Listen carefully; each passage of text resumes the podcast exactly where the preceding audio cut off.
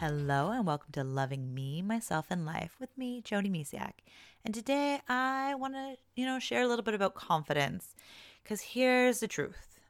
I didn't always have the confidence I have now. And in fact, at one point, I was like, I want to help people with their confidence. I was like, well, I'm still doing things that I don't feel confident about. And it made me realize that confidence, like self love, isn't this place that you're like, I got confidence and now I'm done. It's this, in this case, it's not a journey like um, a, creating a deeper, loving relationship with yourself. However, it is a muscle.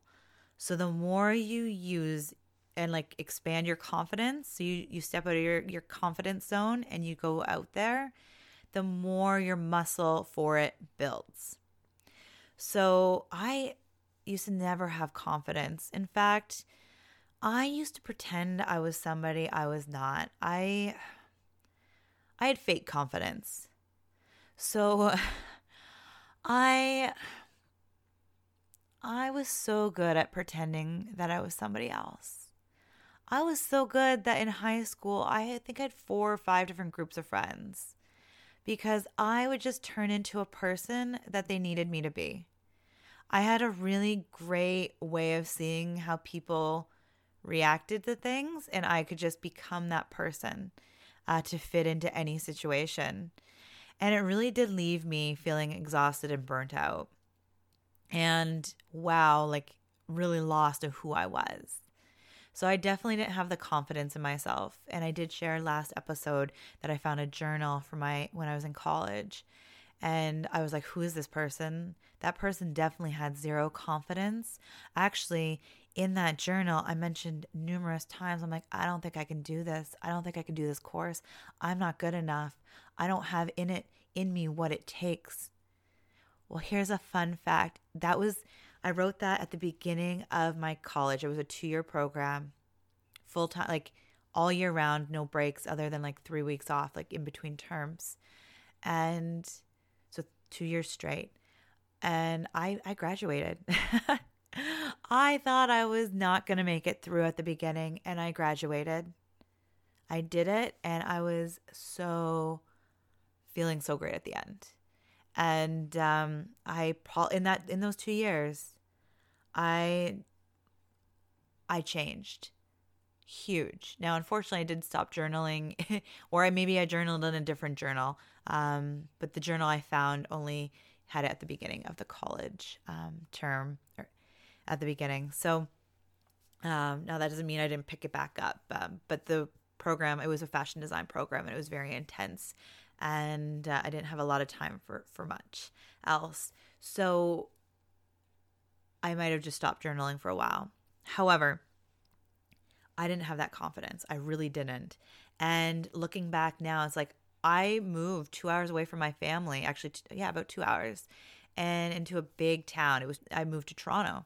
Um, well, when in doubt, or when in fashion, like in at least in Canada, go to Toronto. So I moved there, and uh, for the first time ever, I lived on my well, I had a roommate, but I lived pretty much on my own. And it was just, you know, stepping out of those those comfort zones of mine and doing it. And that part actually I loved. I'm like, I'm totally doing this. The apartment's good. Like that I had no problem with. I was the I'm the oldest child. So uh I've had I was cooking for my siblings since like t- I was 10 and taking care of them since I was 10 years old. So that part I didn't have any, you know, when you do things, you feel confident about it. Think back to something that you do now that when you started, like so think about something you you love and you feel confident about doing. Now think back to when you began.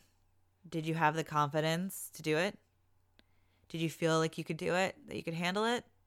Maybe you did, maybe you didn't.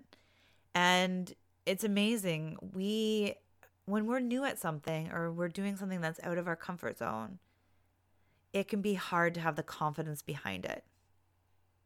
We can feel that we're not good enough to do the next, you know, the next thing that we're on to, or, you know, we just, even self confidence, we might not feel good about, about who we are. And I definitely didn't feel good about myself, that's for sure. Uh, but over time, the more I did something, the better I got.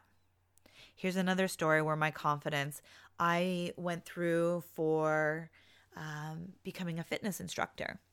And I got a call from a friend. Actually, it was um, a friend, my our moms were friends and worked together. And she called me up and like I knew her when I was like I think I saw her when I was 13 or something. We haven't seen each other forever. Anyways, she called me. She owned a dance studio and she heard that I just finished being coming up the course becoming a fitness instructor. And she had somebody call in sick. And she's like, Can you cover me? Like, can you cover a class in an hour? And I was like, What? but I a voice inside of me said, Do it. I did not feel confident in it. I was like, oh my God, Jody, what did you do? What did you get yourself into? I called the guy that I was seeing at the time, which is a bad idea because he did not give me good advice. Um, and he's just like, well, why are people going to take um, a class from you? Like, fitness instructors should look fit. It's like, thanks, guys.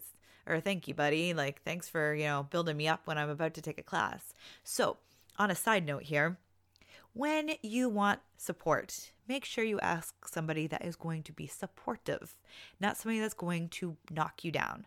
So when you're looking for confidence, don't go to somebody that you know is going to put you down a notch or two, maybe even down on the ground. Luckily, somehow I got through that comment.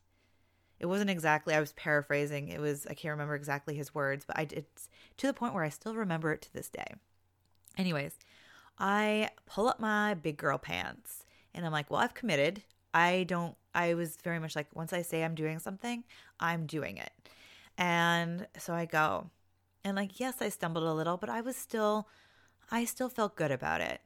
And then I actually became a regular instructor there. And looking down, like through the years that I taught there, like if I didn't take that opportunity, like I would have lost out on all the other amazing opportunities throughout those years. It was incredible. And it's actually where I, it was the same dance studio that I met my husband. So incredible things happen.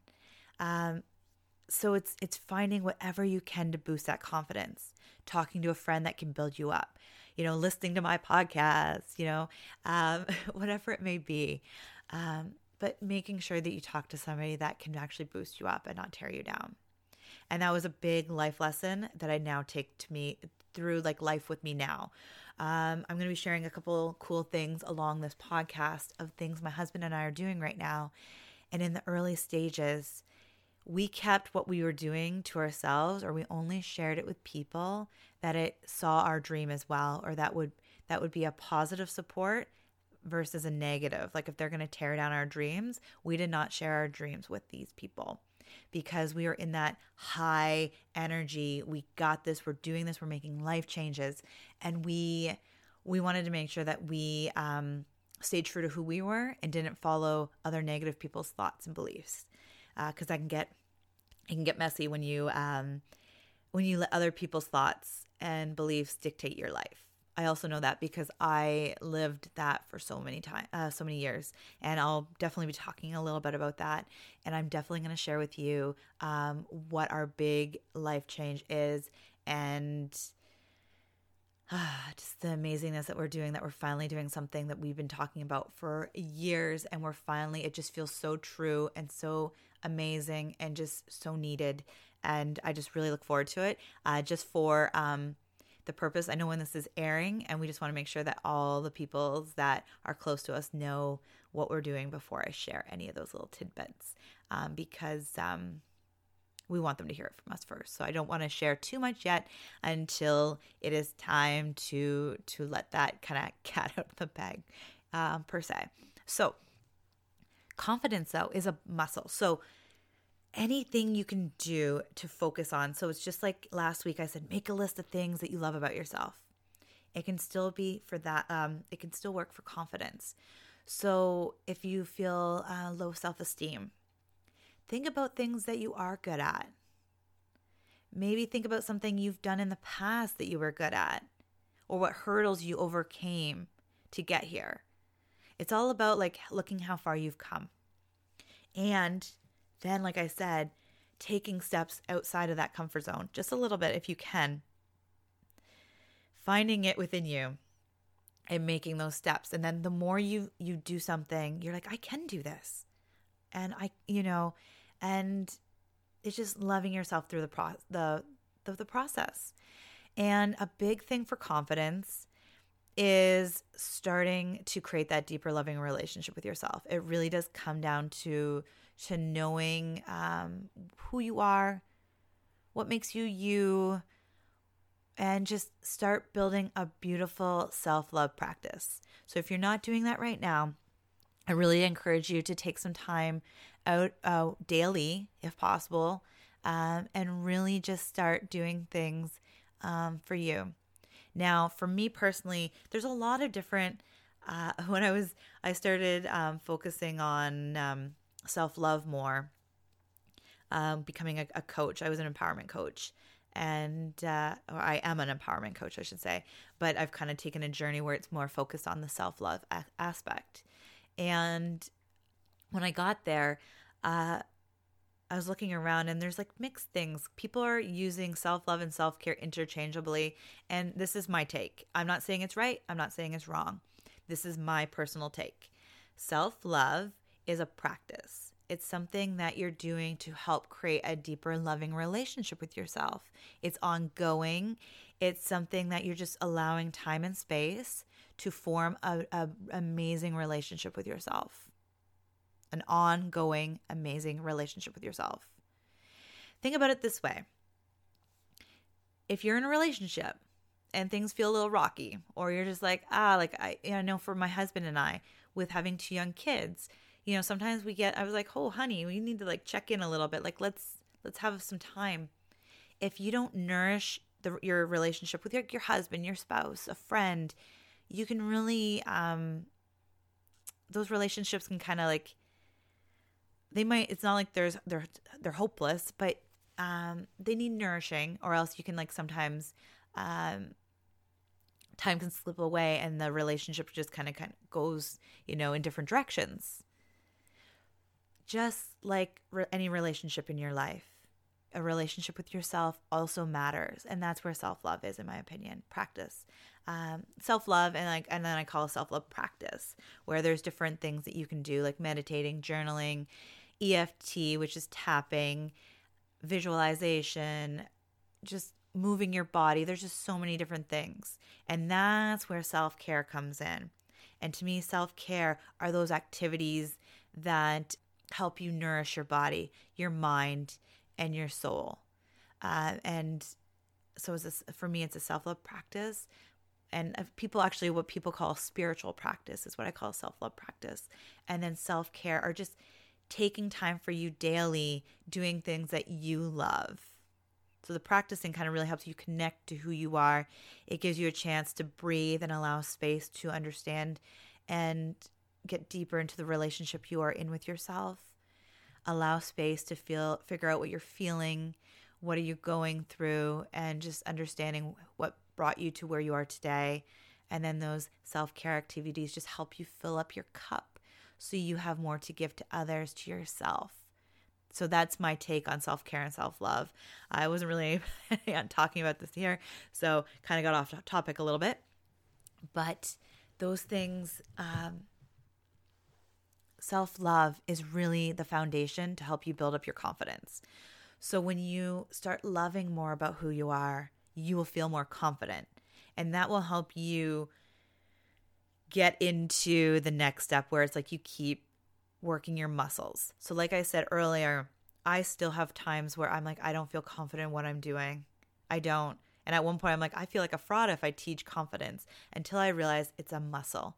And the more you you do something outside of your your comfort zone and you, you can build up that confidence you can have more confidence in different areas of your life because like weightlifting or like even just yoga you can build up your muscles even doing yoga you don't have to weightlift um, or any strength training you can build like the more you feel confident or you do things that boost your confidence the more things like the bigger the thing that you uh, can feel confident doing. I hope that makes sense. And uh, so it's just little steps. I'm not expecting you know to do something crazy with confidence. It's taking those little steps and and building your confidence muscle over time with realizing that you don't have to have all the confidence in the world right away. Hopefully, that has allowed you to just take baby steps towards building that confidence muscle up so you can do major, major, amazing things with your life. I hope you have a beautiful, beautiful day. Bye for now.